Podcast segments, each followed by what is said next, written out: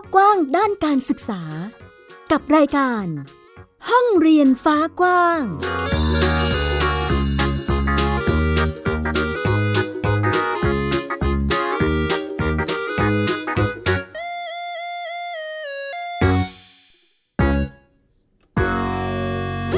วัสดีค่ะ ต้อนรับคุณผู้ฟังทุกท่านเข้าสู่รายการห้องเรียนฟ้ากว้าง กลับมาพบกับมิวอัยดาสนศรีเช่นเคยนะคะ วันนี้ยังคงมีเรื่องราวข่าวสารด้านการศึกษาในสถานการณ์โควิด -19 มาให้ได้รับฟังกันเช่นเคย วันนี้มีทั้งเรื่องที่น่ายินดี แล้วก็ยังคงเป็นเรื่องราวที่น่ากังวลจากหลากหลายประเด็นณช่วงนี้ หลาย ๆ พื้นที่มีการเริ่มเปิดให้ไปเรียนแบบออนไซต์แล้วนะคะ แล้วก็มีเรื่องของการฉีดวัคซีน ป้องกันโควิด -19 ในกลุ่มเด็ก วันนี้มีมาอัปเดตให้คุณผู้ฟังได้ติดตามรับฟังกันค่ะ ไทย PBS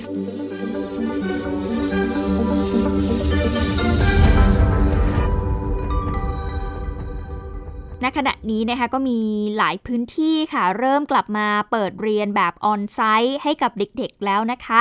บางโรงเรียนเนี่ยก็กลับมาเรียนที่โรงเรียน บางโรงเรียนก็ยังอาจจะเรียนออนไลน์กันอยู่นะอย่าง เช่น พื้นที่ที่จังหวัดยะลา หรือแม้แต่จังหวัดเชียงใหม่เองนะคะ แต่ว่าการไปโรงเรียนนับจากนี้ก็คงจะไม่เหมือนเดิมอีกต่อไปค่ะ ขั้นตอนเรื่องของการป้องกันโรค ก็จะทำให้มีความยุ่งยากมากกว่าเดิมเนาะเพื่อป้องกันการแพร่ระบาด แต่อาจจะดีกว่าค่ะกับการที่เด็กๆไม่ต้องมานั่งเรียนออนไลน์อยู่ที่บ้านเนาะเพราะว่าเด็กหลายคนเนี่ยเกิดความเครียด นะคะเราจะไปลองดูตัวอย่างการกลับมาเปิดเรียนอีกครั้งหนึ่งของโรงเรียนในเขตเทศบาลนครเชียงใหม่ค่ะ ว่าพวกเขามีวิธีการจัดการเกี่ยวกับการป้องกันโรคระบาดนี้อย่างไร ติดตามกับคุณปัดเสรีรักค่ะ วันแรกของการเปิดเรียนออนไซต์ผู้ปกครองนักเรียนโรงเรียนพิงครัตจังหวัดเชียงใหม่นำบุตรหลานมาส่งเรียน หลังต้องเรียนออนไลน์มากว่า 2 เดือน การพบปะเพื่อนนักเรียนด้วยกัน เป็นสิ่งที่ผู้ปกครองคนนี้ หวังให้ลูกได้ผ่อนคลาย เพราะการหยุดเรียนนานทำให้เด็กเกิดภาวะเครียด และเชื่อมั่นมาตรการการป้องกันเชื้อโควิด -19 ของทางโรงเรียน ว่าจะดูแลเด็ก ส่วนเรื่องการฉีดวัคซีนยังกังวลอยู่ แต่คุณแม่ก็ยังยังไม่อยากคือเมื่อไหร่ที่วัคซีนยังไม่ตกผึกอะค่ะก็ก็ยังไม่อยากจะให้คืออยากจะให้ตกผึกมากกว่านี้ และเป็นวัคซีนที่ปลอดภัย เพราะว่า เราเอาอะไรไปฉีดลูกเราอะนะคะ เราไม่ทราบว่าในในวัคซีนเขามีอะไรบ้าง แล้วมันจะมีผลกระทบในระยะยาวอย่างไรอะไรเงี้ยค่ะ การเซลล์ต่างๆจะถูกอันนี้ไม่มั่นใจเลยค่ะ มาตรการที่โรงเรียนกำหนดคือ ทันทีที่เด็กนักเรียนมาถึง จะต้องล้างมือ ตรวจวัดอุณหภูมิร่างกาย และต้องสวมใส่หน้ากากอนามัยตลอดเวลา รวมทั้งต้องทำตามมาตรการ social distance เว้นระยะห่างอย่างเคร่งครัด ขณะเดียวกัน การติดตามไทม์ไลน์ของครูผู้สอน และผู้ปกครองรวมถึงนักเรียน ก็เป็นส่วนสำคัญในการป้องกันการแพร่ระบาดเชื้อโควิด -19 ทำให้โรงเรียนแห่งนี้ ถูกพิจารณาให้เปิดเรียนเป็นอันดับแรก ๆ ของเรานะคะ เป็นโรงเรียนขนาดเล็ก เปิดสอนตั้งแต่ระดับอนุบาลถึงชั้นมัธยมศึกษาปีที่ 6 ค่ะ เราได้มีการดูแลอย่างใกล้ชิดจำนวนนักเรียนในหนึ่งห้องเรียนเราไม่เกิน 20 คน สิ่งนี้เองจึงเป็นผลที่ทำให้โรงเรียน สามารถเปิดการเรียนการสอนและรองรับสถานการณ์นี้ได้เป็นอย่างดีค่ะ ซึ่งผมมองว่าการขับเคลื่อนตรงนี้หลักๆ เลยต้องตัวคุณครูครับเป็นสิ่งสำคัญมากๆ เพราะว่าคุณครูจะต้องทำหน้าที่ควบคู่กัน ในตอนนี้ผมมองเลยนะครับว่าการทำหน้าที่หนึ่งการทำหน้าที่สอนนะครับก็เป็นหน้าที่ที่เราจะต้องทำอยู่แล้ว แต่อีกหน้าที่หนึ่งที่ต้องคู่ขนานกันไปเลยก็คือ ที่จะต้องดูแลในเรื่องของความปลอดภัยของนักเรียน คณะกรรมการโรคติดต่อจังหวัดเชียงใหม่ อนุญาตให้โรงเรียน 40 แห่งนำร่องเปิดการเรียนการสอนตามปกติ ประกอบด้วยอาชีวศึกษา 4 แห่ง โรงเรียนนานาชาติ 16 แห่ง และโรงเรียนเอกชนอีก 20 แห่ง โดยพิจารณาจากการให้ความร่วมมือป้องกันทั้งในส่วนของโรงเรียน นักเรียน ผู้ปกครอง ให้ถือปฏิบัติตามมาตรการสาธารณสุขอย่างเคร่งครัด ส่วนโรงเรียนที่ยังไม่มีรายชื่อ ให้ทำการเรียนออนไลน์ต่อไป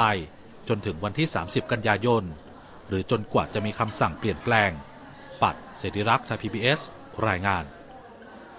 นะคะก็เป็นอีกหนึ่งวิธีการจัดการของทางโรงเรียน ในเรื่องของการป้องกันโรคนะคะที่อาจจะต้องมีกระบวนการที่มากกว่าเดิมนะคะเพราะว่ากลุ่มเด็กก็ถือเป็นอีกกลุ่มหนึ่งที่ พวกเขาก็ค่อนข้างที่จะเป็นกลุ่มเสี่ยงเหมือนกัน เพราะว่าการมารวมตัวกันเยอะ ๆ ของเด็กๆ หลาย ๆ คนในโรงเรียนนะคะการที่อาจจะ เผลอไม่ได้ระมัดระวังตัวเรื่องของการป้องกันการเว้นระยะห่างต่าง ๆ เหล่านี้ ก็ค่อนข้างน่าเป็นห่วงดังนั้น เรื่องของการป้องกันโรคก็ถือว่าสำคัญกับเด็ก ๆ นะคะ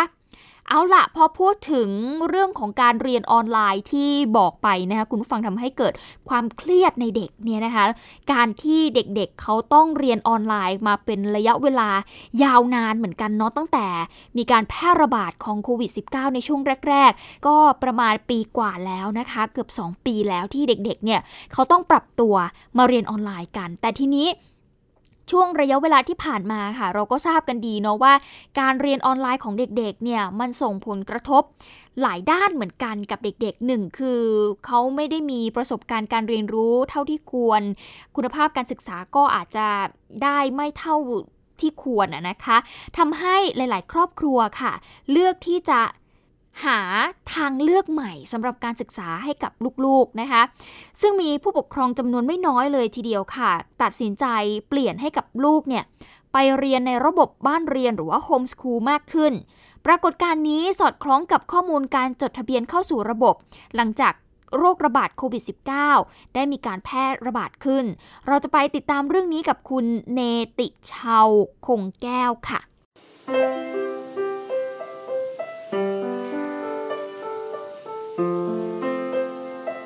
เพราะไม่ต้องแบกรับความกดดันทำให้น้องไททันวัย 8 ขวบบรรเลงเปียโนตามจินตนาการ เกิดเป็นท่วงทำนองแปลกใหม่ นี่คือผลลัพธ์การศึกษาแบบบ้านเรียนหรือโฮมสคูลมีพ่อแม่เป็นผู้ออกแบบการสอนคำนึงความสนใจของลูกเป็นหลัก จัดสรรความรู้ตามกลุ่มสาระวิชาที่กระทรวงศึกษาธิการกำหนด หนูว่าชอบทำวิทยาศาสตร์ในห้องน้ำตลอดเลย เพราะว่าในนั้นมันเพราะว่าในนั้น มันปลอดภัยมันมันไม่ไปเลอะเทอะมันก็อยู่ได้แค่ในอ่างนั่นแหละ หนูต้องสอบวิทยาศาสตร์ยังไงในห้องน้ำหนูหนูอยากรู้ว่าไททานิกจมได้ยังไง เราทำเป็น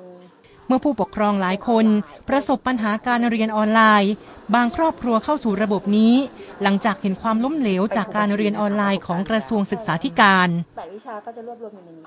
แหละหลาย ๆ คนบอกว่าเรียนออนไลน์มีปัญหา อยากจะมาเรียนโฮมสคูล จะได้หนีปัญหาตรงนั้นออกมา เราอยากให้มองว่าถ้าเกิดว่าเรียนออนไลน์มีปัญหาเนี่ยให้กลับไปมองปัญหาของการเรียนออนไลน์ว่ามันคืออะไร มันคือหลักสูตร แล้วก็การจัดการศึกษาที่มันไม่สอดคล้อง เพราะฉะนั้นก็กลับไปแก้ปัญหาตรงนั้น ด้านหลังของผมจะเห็นได้ว่าตอนนี้อีกครอบครัวหนึ่งเป็นครอบครัวของน้องขิงนะครับที่ตัดสินใจให้ลูกเข้าระบบแบบบ้านเรียน ตอนนี้น้องกำลังเรียนวิชาศิลปะอยู่คุณผู้ชมครับ ตอนนี้กำลังวาดอะไรอยู่ครับลูกตอนนี้กำลังวาดลิซ่า อยู่ค่ะวาดลิซ่าใช่ไหมครับตอนเป็นแบบใส่ชุดไทยค่ะ น้องขิงวัยแปดขวบจะรดปลายผู้การลงบนกระดาษเป็นภาพวาดลิซ่าจากวงแบล็คพิงค์ในคาบเรียนวิชาศิลปะ หลังจากเข้าสู่ระบบการศึกษาแบบบ้านเรียนได้เพียงหนึ่งปีเท่านั้น แล้วทีนี้พอเราไม่เรียนพิเศษ สิ่งที่ลูกลูกได้อ่าเป็นความฝังใจของเขาอะค่ะ เหมือนกับว่าคนอื่นอะมีข้อมูลเกี่ยวกับการเรียนเสริมตรงเนี้ย แต่ลูกเราไม่มีผลงานตรงนี้ออกมาเหมือนเพื่อนๆเขาก็เลยกลับมาถามเราอะค่ะ หลังจากการระบาดโควิด -19 พบว่าผู้ปกครองนำลูกเข้าสู่ระบบแบบบ้านเรียน 1,810 คน ขณะที่ปี 2563 มีจำนวน 1,778 คน นั่นแสดงให้เห็นว่าผู้ปกครองนำลูกเข้าสู่ระบบเพิ่มขึ้น 32 คน แม้จำนวนตัวเลขจะเพิ่มขึ้น แต่เลขาธิการกปทย้ำว่าไม่ได้เกิดจากปัญหาการเรียนออนไลน์ ใน 32 รายยังไม่เห็นว่าประเด็นที่ออกไปจัดโฮมสคูลโดยเพราะขาดปัจจัย แต่มีแต่เขามีความพร้อมว่าเขาสอนลูกเองได้ เขาอยากเขาอยากจัดการศึกษาโดยตัวเขาเอง เพราะเชื่อว่าเขาทำได้ และทำได้ดีกว่าคุณครู ที่ที่เขาอยากให้ลูกเขาเกิดทักษะที่เขาต้องการ ส่วนประเด็นโควิดเนี่ยอยากจะเรียนว่าที่มันไม่มีเนื่องจากว่าเราเองเนี่ยไม่ได้บังคับ ให้นักเรียนทุกคนต้องเรียนออนไลน์ แม้เลขาธิการกปท จะยืนยันว่าการเรียนออนไลน์ ไม่ใช่ต้นเหตุปัญหาการศึกษายุคโควิด -19 แต่ที่ผ่านมากลุ่มนักเรียนเลวได้ทำกิจกรรมเชิงสัญลักษณ์ เกี่ยวกับการเรียนออนไลน์ ที่อาจทำให้เด็ก1ล้าน8แสนคน ต้องหลุดออกจากระบบการศึกษา จึงเรียกร้องทวงคืนอิสรภาพทางการศึกษาให้เด็กไทย เนติชาวคงแก้วไทย PBS รายงาน ก็เป็นวิธีการแก้ไขปัญหาของผู้ปกครองในยุคนี้นะคะที่พยายามจะจัดสรรหรือว่าจัดการเรียนรู้ให้กับเด็กๆ ได้เหมาะสมกับพวกเขามากที่สุดในสถานการณ์แบบนี้นั่นเองค่ะ ติดตามกันต่อนะคะคุณผู้ฟังกับเรื่องของผลกระทบเกี่ยวกับการศึกษาจากการแพร่ระบาดของโควิด -19 โดยเฉพาะช่วงนี้นะคะกลุ่มนักเรียนชั้นมัธยมศึกษาปีที่ 6 ก็กำลังจะเข้าสู่ระดับอุดมศึกษากันแล้ว เจอปัญหาหลายอย่างเลยทีเดียวนะ เด็กๆ กลุ่มนี้เนี่ยเด็ก ๆ ชั้นมัธยมศึกษาปีที่ 6 เนี่ยเจอทั้งเรื่องของการเรียนออนไลน์ ความกังวลใจในเรื่องของการสอบเข้ามหาวิทยาลัยนะคะ เราจะพาไปติดตามสถานการณ์ของเด็กๆ กลุ่มนี้กันค่ะว่า พวกเขาเจอปัญหาหรือมีความกังวลกับตัวเองอย่างไรบ้าง เราจะไปติดตามเรื่องนี้กับนิสิตสาขาวิชาการสื่อสารสื่อใหม่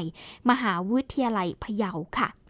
โควิด -19 โรคระบาดทที่ต้องยอมรับว่าส่งผลกระทบต่อทุกหน่วยงานในประเทศ มิใช่แต่เพียงเศรษฐกิจเท่านั้นที่ได้รับความเสียหาย ในด้านการศึกษาเอง ก็ได้รับผลกระทบไม่น้อยเช่นกัน การเรียนออนไลน์ ถือว่าเป็นการแก้ไขปัญหาอย่างเลี่ยงไม่ได้ และก็มีอาจปฏิเสธได้เช่นกันว่าทำให้ประสิทธิภาพในการเรียนรู้ของนักเรียนนั้นลดลง ก็รู้สึกเครียดนิดหน่อยค่ะ เพราะแบบว่าบางวิชาเนี่ยคุณครูก็ไม่รู้ว่าสอนเร็วหรือว่าสอนช้าหรือว่าตามทันไหมอะไรอย่างเงี้ยค่ะ มันด้วยปัญหาหลายอย่างค่ะ อย่างเช่น เน็ตบางคนไม่ดีแล้วช่วงนี้อาจจะเป็นแบบเริ่มเข้าหน้าฝนแล้วบางบางบ้านก็จะแบบว่ามีพายุเข้าอะไรเงี้ยค่ะ บางทีเน็ตก็อาจจะหลุดความเครียดที่เพิ่มขึ้น และภาระหน้าที่ความรับผิดชอบที่ต้องเพิ่มขึ้นของนักเรียนชั้นมัธยมศึกษาปีที่ 6 เพราะต้องเข้าสู่ระบบ TCAT เพื่อสอบคัดเลือกในระบบอุดมศึกษา และเนื่องด้วยการเรียนออนไลน์ ที่อาจทำให้ประสิทธิภาพในการเรียนรู้ลดลง จึงทำให้เกิดปัญหาการเตรียมตัวเข้าสู่ระบบไม่ทันต่อมา สำหรับพวกหนูก็คือกำลังจะขึ้นมตอนนี้อยู่ม .6 แล้วใช่ไหมคะกำลังจะเข้ามหาลัยหนูคิดว่าบางคนเนี่ยยังไม่เคยที่จะสอบอะค่ะ ยิ่งถ้าปรับปรับเปลี่ยนไปเรื่อยๆ จากสมัยก่อนที่แบบเราเห็นรุ่นพี่สอบอะไรประมาณนี้ใช่ไหมคะพอกำหนดการเปลี่ยนการเตรียมตัวทุกอย่างมันก็จะเปลี่ยนนะคะ อย่างเช่น แนวข้อสอบหรือว่าวิธีการเตรียมตัวการอ่านหนังสืออะไรประมาณนี้ค่ะแล้วช่วงนี้มันเป็นช่วงที่มีการแพร่ระบาดอะค่ะบางคนอาจจะเตรียมตัวยาก หรือว่าไม่รู้จะปรับตัวยังไงให้เข้ากับสถานการณ์โควิดตอนนี้ค่ะ คือหนูไม่รู้แนวข้อสอบเลยจากปีที่แล้วเขาเปลี่ยนไปรอบนึง ปีนี้เขามาเปลี่ยนของพวกหนูอีก ซึ่งเราไม่รู้ว่าแนวข้อสอบอะมันเป็นยังไง แต่ที่เรารู้ก็คือวิทย์กับคณิตเท่านั้น ก็คือสสวทเป็นคนแต่งอะไรเงี้ยค่ะ ก็ยากค่ะ เพราะว่าเราไม่รู้ว่าแบบระบบมอเขาจะออกยังไงประมาณไหนอะไรเงี้ย ก็ต้องเตรียมตัวหนักกว่าเดิมเยอะค่ะ นอกจากนั้นแล้ว การสอบต้องมีค่าใช้จ่าย ซึ่งในสถานการณ์โรคระบาดเช่นนี้ ในยุคที่เศรษฐกิจไม่ค่อยดีนัก ค่าใช้จ่ายในการสอบ อาจเป็นการเพิ่มภาระให้กับผู้ปกครอง ถ้าเกิดว่าพ่อแม่เขามีเนาะมีเงินเดือนลูกจะไปสอบที่ไหนหมดเท่าไหร่ก็ไม่ไม่เป็นไร เพราะว่าบางคนก็มีให้ลูกเรียนพิเศษอยู่แล้วเสียเยอะอยู่แล้ว แค่นั้นเขาไม่เป็นไรแต่ ถ้าเกิดชั้นกลางลงมาชั้นล่าง คนไทยเดี๋ยวนี้มันอยู่กลางกับล่างนะ มันไม่ได้รวยหมดทุกคนนะ ก็ไม่โอเคค่ะ มันค่อนข้างที่จะไม่ balance กับค่าใช้จ่ายอะไร ปกติค่าใช้จ่ายชีวิตประจำวันมันก็ต้องมีอยู่แล้วเนาะอืมแล้วพอแบบมีค่าใช้จ่ายเรื่องการสอบเพื่อที่จะเรียนต่อหรือว่าอ่าศึกษาต่ออะไรอย่างเงี้ยพี่ก็คิดว่ามันก็เป็นอะไรที่ค่อนข้างหนักในสมัยนี้เนาะยุคนี้อะไรอย่างเงี้ยค่ะ ระบบการศึกษา ถือเป็นเรื่องที่สำคัญอย่างยิ่งของประเทศ และระบบการศึกษาควรเป็นสิ่งแรก ๆ ที่ควรได้รับการปรับเปลี่ยน ให้เข้ากับสถานการณ์โรคระบาดเช่นนี้มากที่สุด ทีมข่าววิชาการสื่อสารสื่อใหม่ รายงาน ขณะที่โรงเรียนแห่งหนึ่งในจังหวัดสกลนครก็มีการเปิดให้นักเรียนเนี่ยได้เข้าคอร์ส อบรมฝึกทักษะใหม่ ๆ ค่ะ เพื่อเป็นใบเบิกทางให้กับตัวเอง เข้าศึกษาต่อในคณะที่ใฝ่ฝัน ปรากฏว่ามีนักเรียนคนหนึ่งค่ะ อบรมจนได้ประกาศนียบัตรกว่า 160 ใบเลยทีเดียว คุณกัญญรัตน์ลิ้มอำนวยลาบนะคะจะพาไปคุยกับนักเรียนคนนี้ แล้วก็จะไปคุยถึงแนวคิดของทางโรงเรียนด้วย ที่มีการเปิดฝึกอบรมทักษะใหม่ ๆ ให้กับนักเรียนไปฟังกันค่ะ ใบนี้ค่ะ เยาวชนกู้ภัยโควิดค่ะ เกียรติบัตรจากการอบรมออนไลน์กว่า 160 ฉบับ หัวข้อการอบรมส่วนใหญ่จะเกี่ยวข้องกับการศึกษาและการพยาบาล เป็นผลงานสะสมของนางสาวออนปรียาชัยหงษ์นักเรียนชั้นม .6 โรงเรียนธาตุนารายวิทยาจังหวัดสกลนคร ได้รับจากการอบรมจากหน่วยงานต่างๆ ออนปรียาคือหนึ่งใน 10 อันดับท็อป 10 ของโรงเรียนที่ได้รับเกียรติบัตรออนไลน์มากที่สุด เธอคาดหวังว่าเกียรติบัตรที่ได้รับ จะเป็นส่วนหนึ่งในแฟ้มเสนอผลงานในปีการศึกษาสุดท้าย และเป็นใบเบิกทางให้สามารถเข้าศึกษาต่อได้ ในคณะพยาบาลศาสตร์ หรือไม่ก็คณะศึกษาศาสตร์ มหาวิทยาลัยขอนแก่นอย่างที่ใฝ่ฝัน ส่วนใหญ่การอบรมก็จะเกี่ยวกับครู ใช่ค่ะ เพราะว่าพยาบาลอาจจะไม่ค่อยมีเนาะ ใช่ค่ะ มันต้องไปเข้าค่ายเอาค่ะส่วนมากพยาบาล ตอนนี้หนูก็เข้าค่ายค่ะ เข้าค่าย เข้าค่ายออนไลน์ค่ะ เป็นค่ายพยาบาลของมอุบลค่ะ หนูเข้าค่ายไปแล้วค่ะสองวัน วันนี้ก็จะประกาศรายชื่อค่ะ ว่าใครผ่านค่ายบ้างอืมก็คือพยายามที่จะต้องเพิ่มความรู้ในทุกช่องทาง ใช่ค่ะ คาดหวังกับเกรดเทอมนี้ยังไงอะคะ ก็อยากให้เกรดมันสูงๆอะค่ะ เพราะว่ามันต้องเอาไปใช้ในการยื่นเข้ามหาลัย นวัตกรรมชุมนุมออนไลน์ธาตุนารายวิทยา คือนวัตกรรมด้านการศึกษา ที่ออกแบบเพื่อทดแทนในรายวิชากิจกรรม โดยฝ่ายวิชาการจะกำหนดให้นักเรียนเลือกอบรมตามความชอบ อย่างน้อยคนละ 8 หัวข้อ เพื่อเป็นช่องทางพัฒนาความรู้เพิ่มเติม ในช่วงการเรียนออนไลน์ที่ไม่สามารถรวมกลุ่มกิจกรรมชุมนุมได้ เขาสามารถเอาตัวนี้ซึ่งบางคนเขาเข้าไปเรียนรู้เกี่ยวกับในมหาวิทยาลัยอื่นก่อน หลักสูตรของมหาวิทยาลัยจุฬาหรือของธรรมศาสตร์ของอะไร พอเขาเอาไปยื่นเขาได้ อย่างเงี้ยคือคล้ายๆว่ามหาวิทยาลัยเห็นความสำคัญว่าเอ้ยเด็ก เด็กคนนี้เขาทำไมเขาตั้งใจที่จะดู แล้วตั้งใจที่จะทำ ไอ้เกียรติบัตรตัวนี้เขาทำจริงไหมอ่าตามที่เขาได้ใบเซอร์นี้จริงไหม พอเขาไปสัมภาษณ์นะคะ เมื่อได้พูดคุยก็บอกเออดีเนาะมันก็ทำให้เราต้องต้องดำเนินการนวัตกรรมตัวนี้ต่อไปเรื่อยๆ โรงเรียนธาตุนารายวิทยาเป็นโรงเรียนขนาดใหญ่พิเศษ มีนักเรียนกว่า 3,000 คน และต้องเรียนออนไลน์ตลอดทั้งเทอมนี้ นวัตกรรมชุมนุมออนไลน์เป็นเพียงหนึ่งกิจกรรม ที่คุณครูพยายามผลักดันให้เด็กๆ ได้มีช่องทางหาความรู้เพิ่มเติม ควบคู่ไปกับการแก้ปัญหาความเครียดจากการเรียนออนไลน์ โดยเฉพาะนักเรียนชั้นม .3 และม .6 ซึ่งเป็นช่วงสำคัญของการเปลี่ยนผ่าน เพื่อให้เด็กจบการศึกษาอย่างมีคุณภาพ กัญญารัตน์ลิมอำนวยลาบไทย PBS รายงาน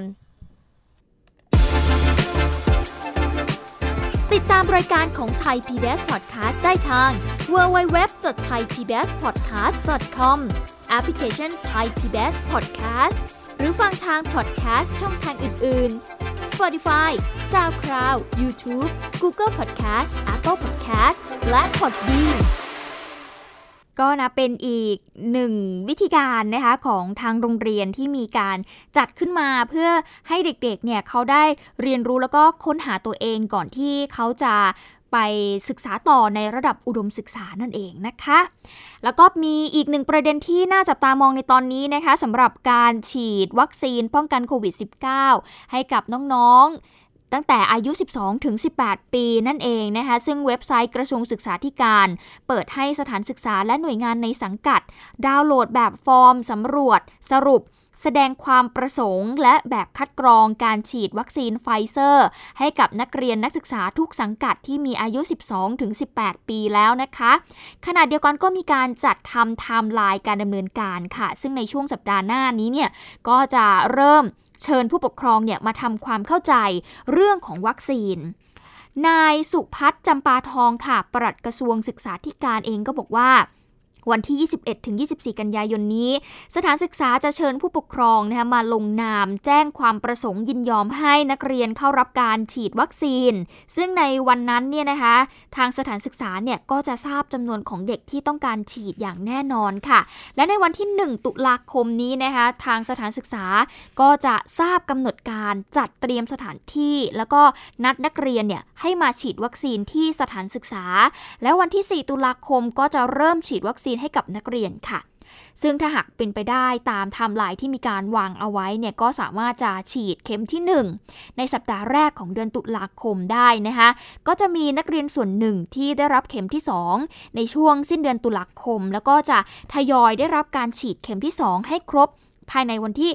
15 พฤศจิกายน ซึ่งจะทำให้โรงเรียนบางส่วนในจังหวัดพื้นที่สีแดงเข้มเนี่ยสามารถกลับมาเปิดเรียนแบบออนไซต์ได้ ภายในวันที่ 1 พฤศจิกายนนี้นั่นเองค่ะ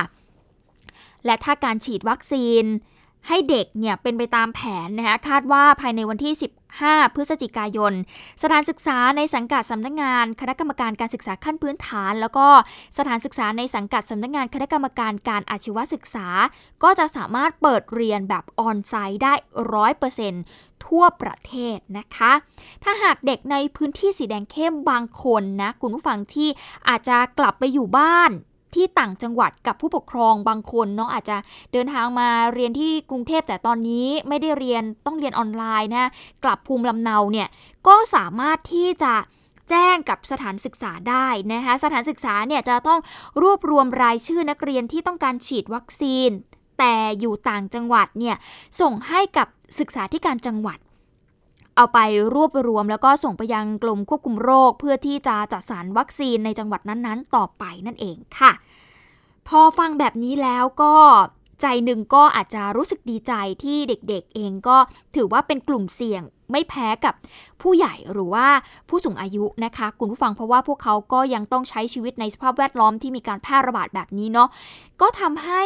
ผู้ปกครองหลายคนเองก็อาจจะเกิดความกังวลใจได้นะคะเกี่ยวกับการฉีดวัคซีน เพราะก่อนหน้านี้เนี่ยมันก็มีเอฟเฟกในผู้ใหญ่เหมือนกัน เพราะว่าตอนนี้